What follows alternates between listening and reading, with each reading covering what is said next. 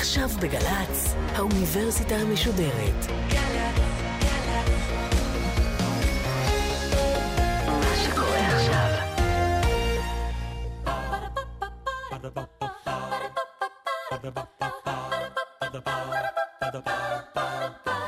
האוניברסיטה המשודרת מציגה המאה ה-21 עם ליעד מודריק, והסמסטר הגירה, והפעם שיחה עם הפרופסור גליה צבר, נשיאת המרכז האקדמי רופין, על פליטים או מסתננים, הגירת מבקשי מקלט לישראל. עורכת ראשית, מאיה גאייר.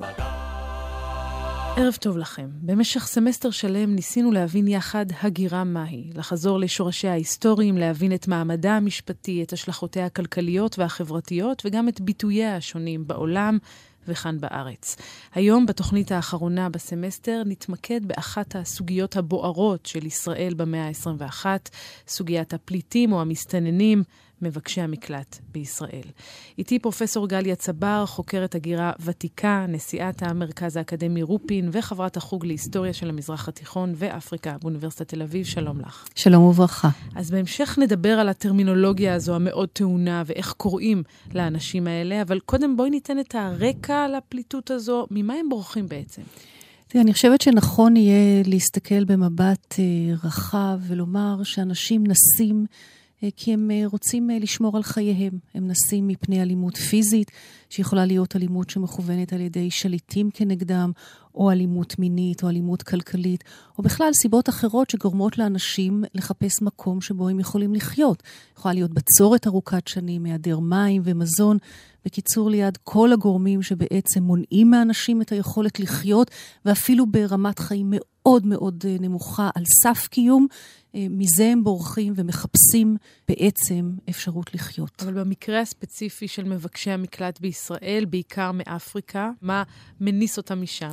כשאנחנו מדברים על מבקשי מקלט שהגיעו ממדינות אפריקניות, בעיקר מסודאן ומאריתריאה, אנחנו מדברים על מופעים מאוד מסוימים של אלימות, אלימות פוליטית, שלטונות עריצים מאוד, וכמובן אלימות פיזית, ובכלל זה ג'נוסייד, כשאנחנו מדברים על אזור דארפור, ומלחמת אזרחים ארוכה מאוד, גם באריתריאה וגם בדרום סודאן. אז בואי באמת נתמקד בשני המקומות האלה. נתחיל בסודאן. מה בדיוק קורה שם? תראי, זה מאוד מורכב. כשהמבקשי המקלט מסודאן הגיעו לישראל, הם הגיעו ממדינה אחת, כן, שהחלק הדרומי שלה היה במלחמת אזרחים של למעלה מ-50 שנה, והחלק הדרום-מערבי של האזור של דארפור היה בעצם במאבק על עצם קיומו מול השלטון המרכזי בחרטום. אז כל עוד הם הגיעו לכאן בתחילת הדרך, ראינו אותם כ... סודנים שמבקשים מקלט, חלק מהג'נוסייד בדארפור וחלק ממלחמת האזרחים בדרום סודאן.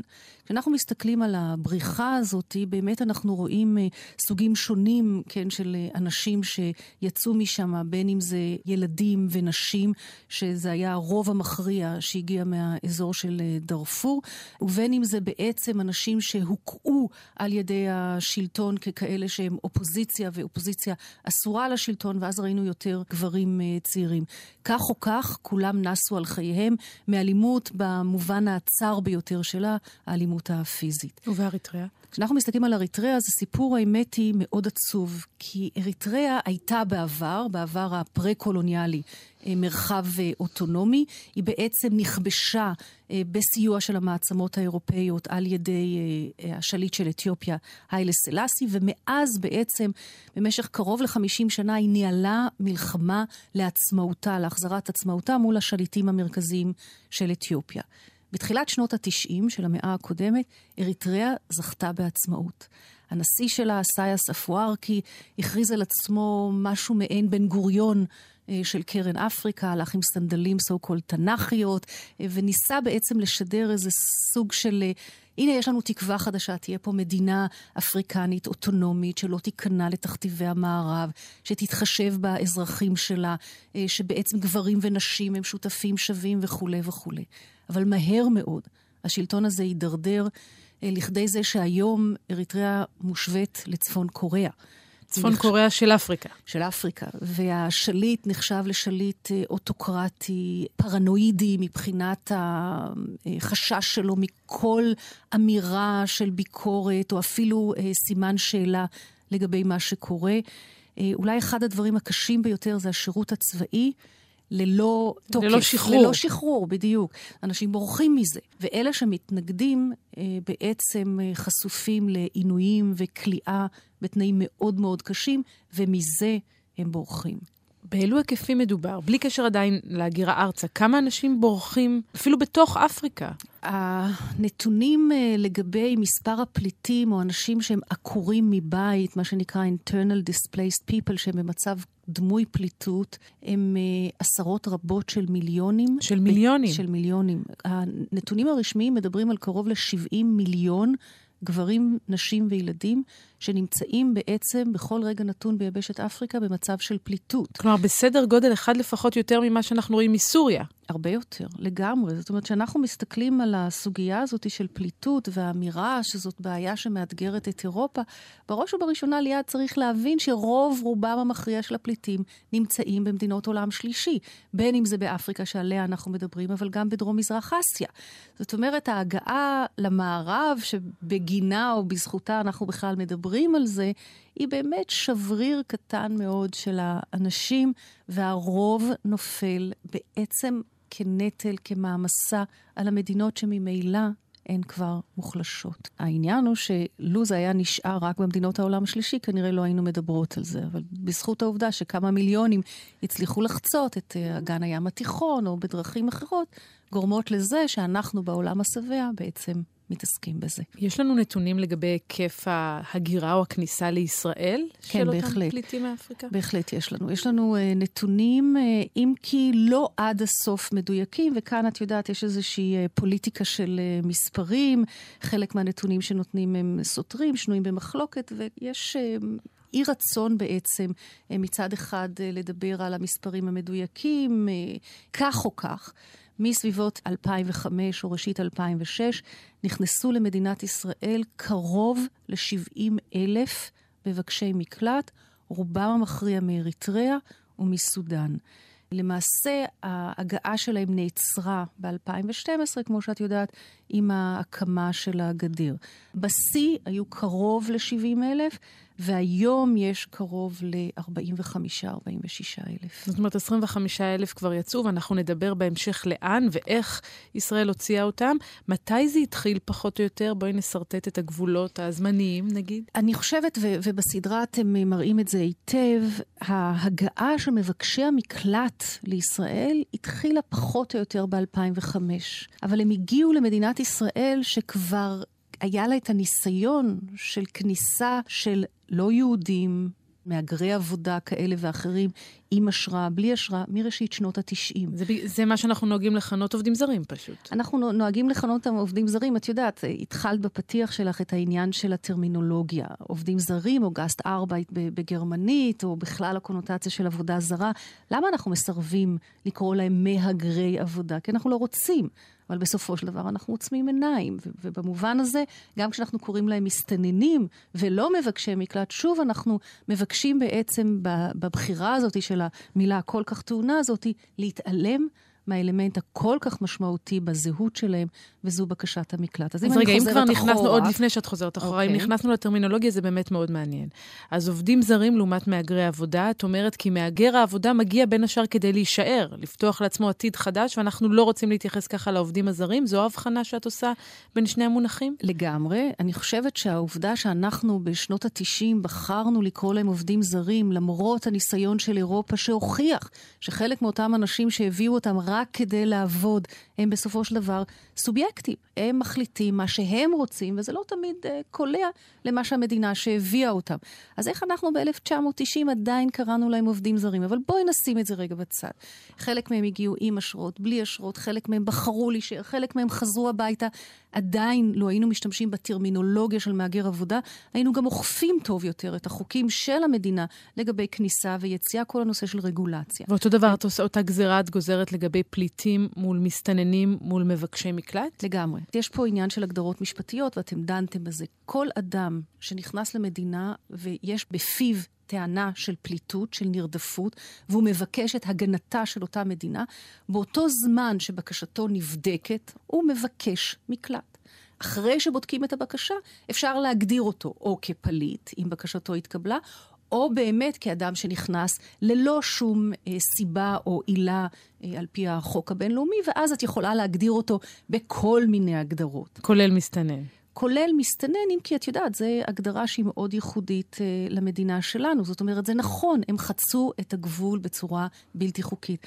אבל את יודעת ליעד, אני לא מכירה הרבה פליטים בעולם שעומדים ומנפנפים בוויזה לפני שהם נכנסים או חוצים את הגבול. הבעיה כאן שזה קשור, את יודעת, לחוק המסתננים בתקופת הפדאין, אחרי מלחמת השחרור והמאבק המאוד מאוד קשה של המדינה הצעירה שבדרך, למול אותם מסתננים שבאו מאזור אה, ירדן. אז למה לקחת את הביטוי הכל כך טעון הזה בשפה העברית ולהכיל אותו על אנשים שחלקם באמת ברחו מג'נוסייד, חלקם ברחו מרעב או מאלימות שונה. רגע, קצת חמלה, בואו נבחן את הבקשה, נבחן אותה בכלים המשפטיים הברורים והבינלאומיים, ואז נכריע את גורלם, ואז גם נמצא את הכינוי המתאים להם. אז סגרנו סוגריים על הדיון הסמנטי, נחזור לדיון ההיסטורי. אמרת שמה שפתח אולי את השער בשנות ה-90 היה כל עניין מהגרי עבודה או העובדים הזרים שנכנסו לישראל. זה מה שמוביל לגל הנוכחי בעצם? תראי לי, עד כשאנחנו מדברים בסוציולוגיה של הגירה ובכלל בחקר הגירה, אנחנו בדרך כלל נוטים לראות מהם הגורמים שדוחפים אדם לצאת ומהם הגורמים שמושכים אותו. אז גורמי הדחיפה, אני חושבת שכבר דיברנו עליהם, האלימות, הקושי לחיים. גורמי המשיכה הם גורמים הרבה יותר מורכבים. אתה אומר, זה לא רק זה שהמבקש המקלט מחפש חיים טובים יותר, הוא בורח למקום שהוא יודע שהוא יוכל לחיות בו. זאת אומרת, גם לפני 2006, המצב בחלק גדול ממדינות אפריקה היה קשה. למה הם לא הגיעו דרך הגבול עם מצרים?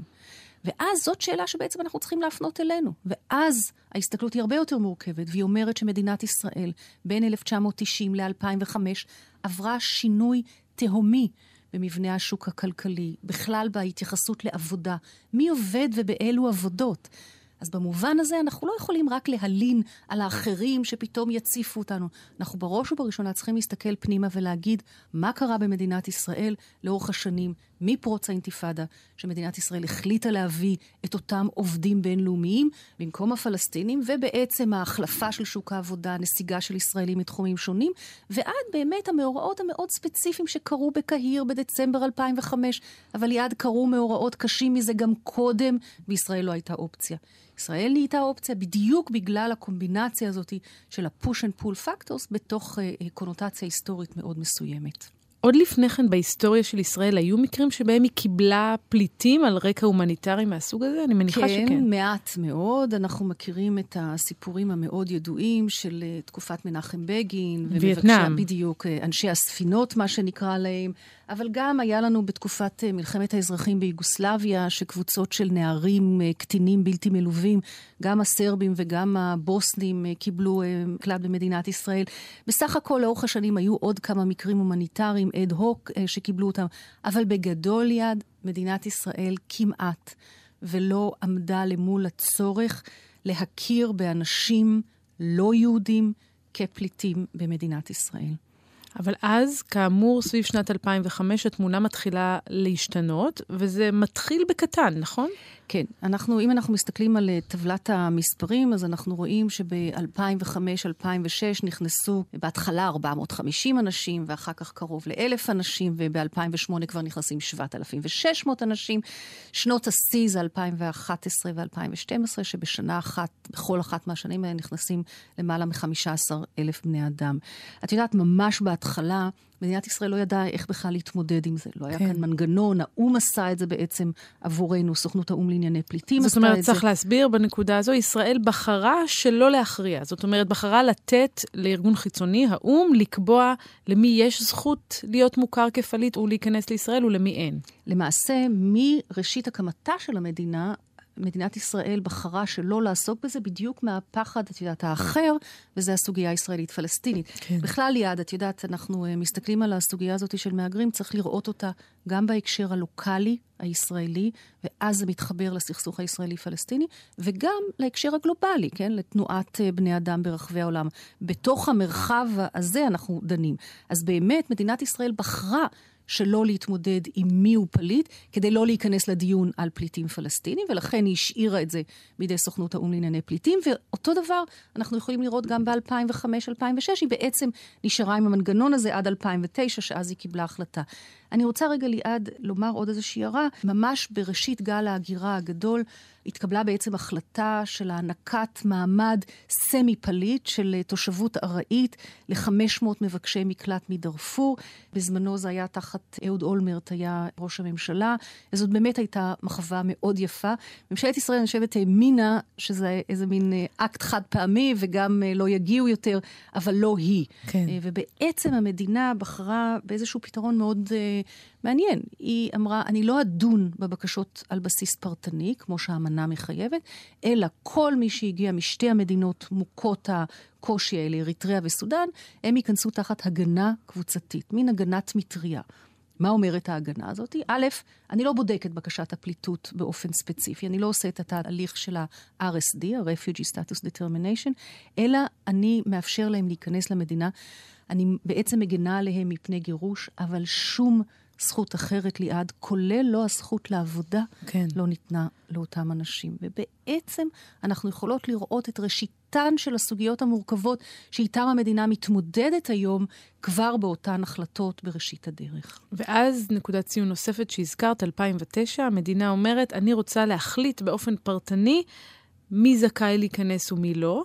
וההחלטה הזו לוקחת זמן, ובחלק מהמקרים ממש לא מתבצעת. זה מה ששמענו גם כאן במהלך הסמסטר. היא מתבצעת לאט מאוד, באופן מאוד דרקוני, ושאיננו תואם את ההלכות המקובלות אה, ברחבי העולם. אם אני אה, זוכרת נכון את הנתונים הסטטיסטיים, אז פחות מ-0.2 אחוז כן. מסך בקשות הפליטות שמוגשות במדינת ישראל אה, מוכרות. זה עומד יודעת... בקנה אחד עם ה... לא, אי אפשר בכלל... הסכמים להש... הבינלאומיים, אמנת הפליטות? אי אפשר בכלל להשוות את זה. זאת אומרת, זה לא רק שזה הכי נמוך במדינות המערב, זה הכי נמוך באגן הים התיכון, כולל מדינות שהתל"ג שלהם הרבה יותר נמוך ממדינת ישראל, שהעול עליהן הרבה יותר גבוה, כמו יוון למשל. אז באמת, אני חושבת שמה שקורה כאן מבחינת אחוזי ההכרה, הוא שערורייה, לא רק ביחס לדין הבינלאומי, אלא בעיקר ביחס להיסטוריה הייחודית של מדינת ישראל והעם היהודי. אז אה, שיטה אחת להתמודד עם הבעיה היא פשוט לא לבדוק את הבקשות, שיטה אחרת היא להחזיר לאפריקה. מדינת ישראל בעצם מתמודדת עם זה בשלוש דרכים מרכזיות. האחת, המניעה של הכניסה. כן, זאת הקמת הגדר מ-2012, וזה נכון, מדינה ריבונית חייבת להגן על גבולותיה. זאת אומרת, מדינה ריבונית חייבת אה, לפקח על מי נכנס ומי יוצא משעריה. זאת אומרת, במובן הזה טוב אה, שזה נעשה.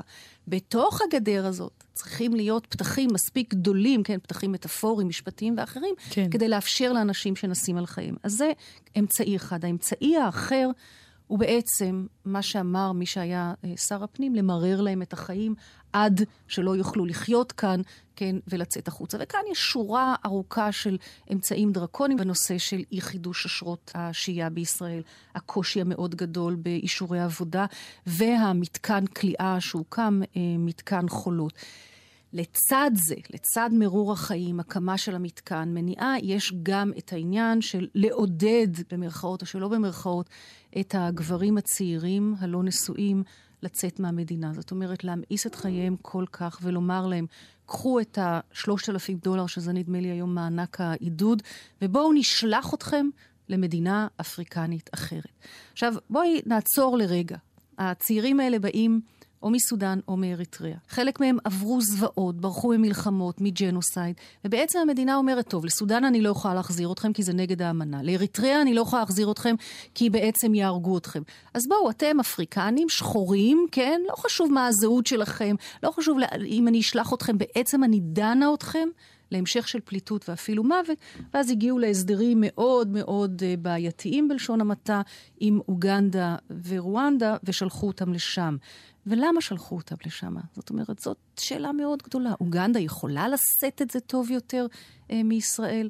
וזו שאלה שאנחנו חייבים לשאול את עצמנו כל יום. אז צריך לומר, אבל מן העבר השני, מה שטוענת ישראל, או לפחות אה, גורמים מסוימים, שלא מדובר בעצם בפליטים, שמדובר בעצם במהגרי העבודה, שבאים לשפר את חייהם ולא נסים מפני גורל, מפני מוות, מפני סכנת חיים ממשית. לו המדינה הייתה בודקת את כל 65 אה, אלף בקשות המקלט כמו שצריך לעשות, ובאמת, על פי האמנה הבינלאומית, בוחנת את זה ומגיעה למסקנה הזאת, הייתי מוכנה לקבל את זה. אבל א', המדינה לא עושה את זה, וב', אנחנו לא המדינה היחידה שמתמודדת. אז אני יכולה ללכת ולהסתכל על נתונים הסטטיסטיים של מדינות אירופה, על אחוזי ההכרה במבקשי מקלט מדארפור, מדרום סודאן ומאריתריאה. ושם על יעד התמונה שונה לחלוטין. רוב רובם של מבקשי מקלט מדארפור ודרום סודאן במדינות מערביות מקבלים מעמד של פליט. לגבי האריתראים, הנתונים נעים בין 60 ל-70 אחוז של כאלה שבקשות המקלט שלהן מתקבלות. אז על סמך מה אומרים פקידים אה, אה, במדינת ישראל שהם אינם אה, מבקשי מקלט אמיתיים? זאת אומרת, זו טענה מאוד קשה, שאתה צריך להיות מאוד מדויק בשביל אה, לעמוד מאחוריה. טענה שאגב לא חומקת מאוזניהם גם של מבקשי המקלט עצמם. בואי נשמע אחד מהם, עמנואל שמו, שדיבר בדיוק על הוויכוח הזה, איך החברה הישראלית תופסת אותם. הממשלה יכולה להגיד מה שהיא רוצה, אבל אנחנו מבקשי מקלט. הם יכולים להגיד מסתננים, הם יכולים להגיד מהגרי עבודה, הם יכולים להגיד משהו שבא להם, וגם אמרו גם אנחנו חולי סרטנים. הוא מתייחס לאמירה המפורסמת של מירי רגב, בואו נשמע גם אותה. חברים, אני היום במליאה אמרתי, הסודנים הם סרטן בגוף שלנו. אנחנו נעשה את הכל להחזיר אותם בחזרה למקום מוצאם. אנחנו לא נאפשר לאנשים לבוא לחפש עבודה בארץ ישראל. קודם כל, נדאג לעניי ארצנו. אני לא יכולה לעבור uh, על uh, אמירות כמו של uh, השרה מירי רגב, לקבוע שקבוצה של אנשים בשל מוצאם הם א', ב' או ג', הם סרטן או הם מחוללי מחלות. זה דבר איום ונורא. זאת הגזענות לשמה. את יכולה לדאוג לתושבי דרום תל אביב. את חייבת, בתור שרה בממשלה, לדאוג בראש ובראשונה לאזרחי המדינה. אין בכלל ספק, אבל זה לא צריך להיות או זה או זה. את יכולה להיות עם חמלה כלפי פליטים ומבקשי מקלט, ובו זמנית לדאוג גם לאזרחי המדינה. אסור, אסור לנו לתת לאמירות מן הסוג הזה, שאנחנו סבלנו מהם בעבר, ואנחנו עדיין סובלים בהם במקומות שונים בעולם, אה, לעבור מבלי אה, תגובה. וזה לא אה, מייתר את הדאגה האמיתית שצריכה להיות לאותם תושבים ישראלים בשכונות בדרום תל אביב, בריכוזים בערד, בריכוזים באילת, שבאמת בעצם הפילו עליהם את אותם מבקשי מקלט. בגלל היעדר מדיניות סדורה, בגלל אי ידיעת המדינה לאן היא הולכת, מה בעצם קרה? שמו שתי אוכלוסיות מוחלשות, האחת לצד השנייה, ליבו בעצם את הקושי של כל אחת מהקבוצות, ושלא באשמתם. הם הפכו להיות אויבים במקום בעצם ההסתכלות אחרת לגמרי של פשיטת רגל אבל מה זה שמו? המדינה. המדינה כיוונה אותם לשם? תראי ליד, אה, את יודעת, המדינה מסרבת אה, להסתכל על זה, ורבים לא יודעים, אבל אחרי איזשהו תשאול ראשוני בגבול, אם אני חוזרת עכשיו אחורה ל-2006-2007, היה תשאול. בסופו של דבר המדינה הבינה שהיא לא יכולה לכלוא אותם, כי אין בעצם, הם לא פושעים, הם מבקשי מקלט, ואז נתנו להם כרטיס עם uh, כיוון אחד, וזה היה לעיר הגדולה תל אביב, או לעיר הגדולה באר שבע, ואמרו להם, קחו, הורידו אותם בתחנה מרכזית באר שבע, הורידו אותם בתחנה מרכזית תל אביב, ואמרו להם, תסתדרו. עכשיו, איך הסתדרו? ואז באמת את רואה שהאוכלוסייה הזו, שאין לה אה, לאן ללכת, היא לא מספיק מכירה, בעצם מגיעה למקום שכבר יש שם תשתית שמכירה את הזרים. והתשתית הזאת שמכירה את הזרים זה בדיוק מה שדיברנו קודם. באילת, מהגרי עבודה עבדו במלונות. בערד עבדו במלונות. בתל אביב עבדו בעבודות אחרות. זאת אומרת, המרחבים האלה שכבר הפכו להיות למרחבים של זרים, כן, ומרחבים של אוכלוסייה ישראלית יהודית ענייה, הם אלה שבסופו של דבר, אותם uh, מבקשי מקלט uh, באו uh, וחיו שם. היה ניסיון של הממשלה להתמודד עם זה באותו הסדר ידוע של גדרה-חדרה, וכאן אני מוכרחה להגיד שאני חושבת שהאתגור של uh, הסדר גדרה-חדרה על ידי ארגוני זכויות אדם לטווח הארוך הייתה טעות. אני חושבת שזה היה נכון. אה, לפזר את האוכלוסייה. אני חושבת ש-60 אלף מהגרי עבודה על אוכלוסייה של 7.5 או 8 מיליון אזרחים ישראלים היא טיפה בים. הם כולם צעירים, הם כולם רוצים לעבוד, וחסרות ידיים עובדות, ואם היו עובדים מרמת הגולן ועד אילת באיזשהו פיזור שמאפשר להם מתוך בחירה, כן, לייצר את הקהילות הקטנות ולא להתגבש בגוש אחד קשה. בעצם מה שאת אומרת זה שאם נשים את הרטוריקה בצד, המחאה עצמה של התושבים, את מבינה אותה, היא מוצדקת במובן מסוים. תשמעי, אני חושבת שיש כאן, המחאה היא לגמרי מוצדקת, אבל כן. האצבע המאשימה צריכה להיות כלפי הממשלה ולא כלפי מבקשי המקלט. אבל זה לגמרי ברור שמסיבות פוליטיות, בעצם פוליטיקאים, בעיקר מהימין, אה, בעצם משסים קבוצה מוחלשת אחת בקבוצה מוחלשת אחרת, אבל זה ברור. את יודעת, גם העובדה שכל חודש בעצם המדינה צועקת, או, או מעסיקים זועקים שחסרות ידיים עובדות. אז בואי תסבירי לי את ההיגיון. מדוע לא לאפשר לאותם מבקשי המקלט רישיון עבודה זמני לאותם מקצועות שהידיים שלהן נדרשות, כמו בסיעוד, כמו בבתי אבות, אם אנחנו עכשיו אה, חושבות על הזעקה המאוד כן. גדולה אה, של הקשישים. אריתראים עובדים בבתי אבות, אז מדוע לא להעביר אותם הכשרה, לתת להם את הרישיון הזמני, לאפשר גם להם לרכוש מקצוע וגם לנו לטפל טוב יותר בקשישים. וכשהמצב במדינתם משתפר ושהשליט יודח או יוחלף, יחזרו אותם אריתראים הביתה, אבל בינתיים אפשר לעבוד. אבל אנחנו כבר יודעים, זה איוולת הדלת המסתובבת, ועשרות אה, אלפי דולרים שכל מהגר עבודה חדש משאיר בידיים של קבלני כוח אדם, כן. הם בעצם אלה שמובילים את קבלת ההחלטה, ולא ההיגיון הבריא, ובעצם ההתנהלות התקינה. אנחנו עכשיו כבר בסוף התוכנית, ובעצם בסיומו של סמסטר שלם, שכאמור, בו ניסינו להבין לעומק את תופעת ההגירה הזו, ואת, כמי שחוקרת אותה לעומק, אולי תוכלי להציע לנו מבט על, שיסכם את התהליך שעברנו כאן כולנו ביחד. אילו תובנות אנחנו צריכים לחלץ מהמחקר הקיים היום בתחומים השונים, ובאמת הוא מאוד בין-תחומי, על תופעת ההגירה?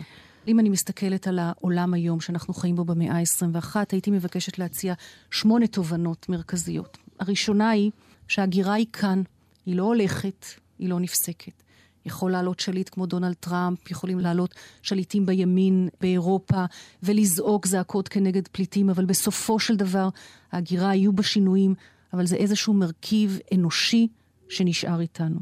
הדבר השני הוא שכמו שדיברנו קודם, למעשה היום כמעט כל מדינה בעולם היא גם יעד שקולט מהגרים וגם יעד שמשגר בעצם אנשים. אולי למעט, המדינות שמהן נכון, נמלטים, כמו סור, סוריה ואחרות. בדיוק ככה. אז בסופו של דבר, כל הלכה שאת עושה נגד אנשים בעצם יכולה לבוא אלייך, כן, בסיבוב גלגלי חזרה. התובנה השלישית אה, מתייחסת בעצם לאופי המשתנה של מדינות העולם. רוב מדינות העולם הפכו להיות לרב-אתניות, וזה מאתגר את כל המערכות. ממערכת החינוך, שבה מורות צריכות להתמודד עם זה שהשפה כן. של הילדים היא לא השפה, או מערכת המשפט, מערכת הבריאות והרווחה. אולי תובנה נוספת היא שההגירה והמהגרים הם לא בהכרח נטל כלכלי. נהפוך הוא. אם אנחנו מסתכלים על, אה, אפילו על מדינות אה, בצפון אירופה, המדינות הסקנדינביות, וגם גרמניה, שחסרות ידיים עובדות, מהגרים הם כלי מאוד משמעותי לצמיחה כלכלית. התובנה הנוספת היא העלייה המאוד משמעותית באחוז הנשים המהגרות, מה שנקרא פמיניזציה של הגירה, וזה לא רק כמה נשים מהגרות, אלא בעצם זה יביא לשינוי מאוד מאוד משמעותי במושגי יסוד ובמבנים יסודיים של החברה, כמו מה זה משפחה, מה זה אימהות. אולי אה, אחד הדברים שאנחנו רואים אותם הרבה מאוד ושומעים עליהם, זה הקשר שבין אה, גלי ההגירה הגדולים והתחדשות של שנאת זרים, תחושות של לאומנות. תראי את הגוש הפוליטי הגדול הזה באירופה, שנקרא האיחוד האירופי. האיחוד האירופי, כל הרציונל שלו היה ביטול גבולות לאומיים ויצירת איזה מין זהות על-לאומית. ותראי מה קרה בחמש שנים האחרונות, שפתאום הלאומנות הצ'כית, הלאומנות ההונגרית, הלאומנות האיטלקית, הן הולכת ומתחדדת על חשבון איזושהי אחריות ואיזושהי תפיסה על-לאומית. זאת אה, תובנה חשובה. ונדמה לי ששתי התובנות האחרונות הן ממש של המאה ה-21. קודם כל, העוצמה של הרשתות החברתיות בכיוון, בניטור, כן. בשינוי מגמות של הגירה. מבקשי מקלט יודעים, אמונים ומעבירים מידע, ומבחינתם זה כלי מאוד uh, חשוב להעצמה. והתובנה האחרונה היא השינוי בדמותו או בדמותה של הפליט או הפליטה. אם בעבר הדמות המקובלת הייתה של ילד קטן עם בטן uh, תפוחה, זה עדיין קיים, מיליונים כאלה מסתובבים, אבל לצידם יש גם מיליוני מבקשי מקלט שהם אמונים על הזכויות שלהם, שהם יודעים מה מגיע להם על פי החוק הבינלאומי והם תובעים אותו. אלו גם אלו פליטים שונים ומגוונים, ואנחנו חייבים בעצם להבין שהתמונה משתנה, היא מורכבת, אבל היא איתנו, והיא חלק מהאתגר שלנו. ובמילים המאוד משמעותיות האלה, אנחנו חותמים את הסמסטר שלנו וגם את התוכנית הזו. אני רוצה מאוד להודות לך גם על הסיכום הזה, גם על תמונת המצב ששרטטת עבורנו על המצב כאן בישראל. פרופ' גליה צבר, תודה רבה לך. תודה ליעד. ותודה רבה גם לצוות הנפלא שלנו שעושה במלאכה ומאפשר לנו להביא את התוכנית הזו אליכם במשך סמסטר שלם, וגם על ההאזנה כמובן. תמיד אנחנו מודים, אנחנו נתראה. בסמסטר הבא, האוניברסיטה המשודרת המאה ה-21. ניפגש אז.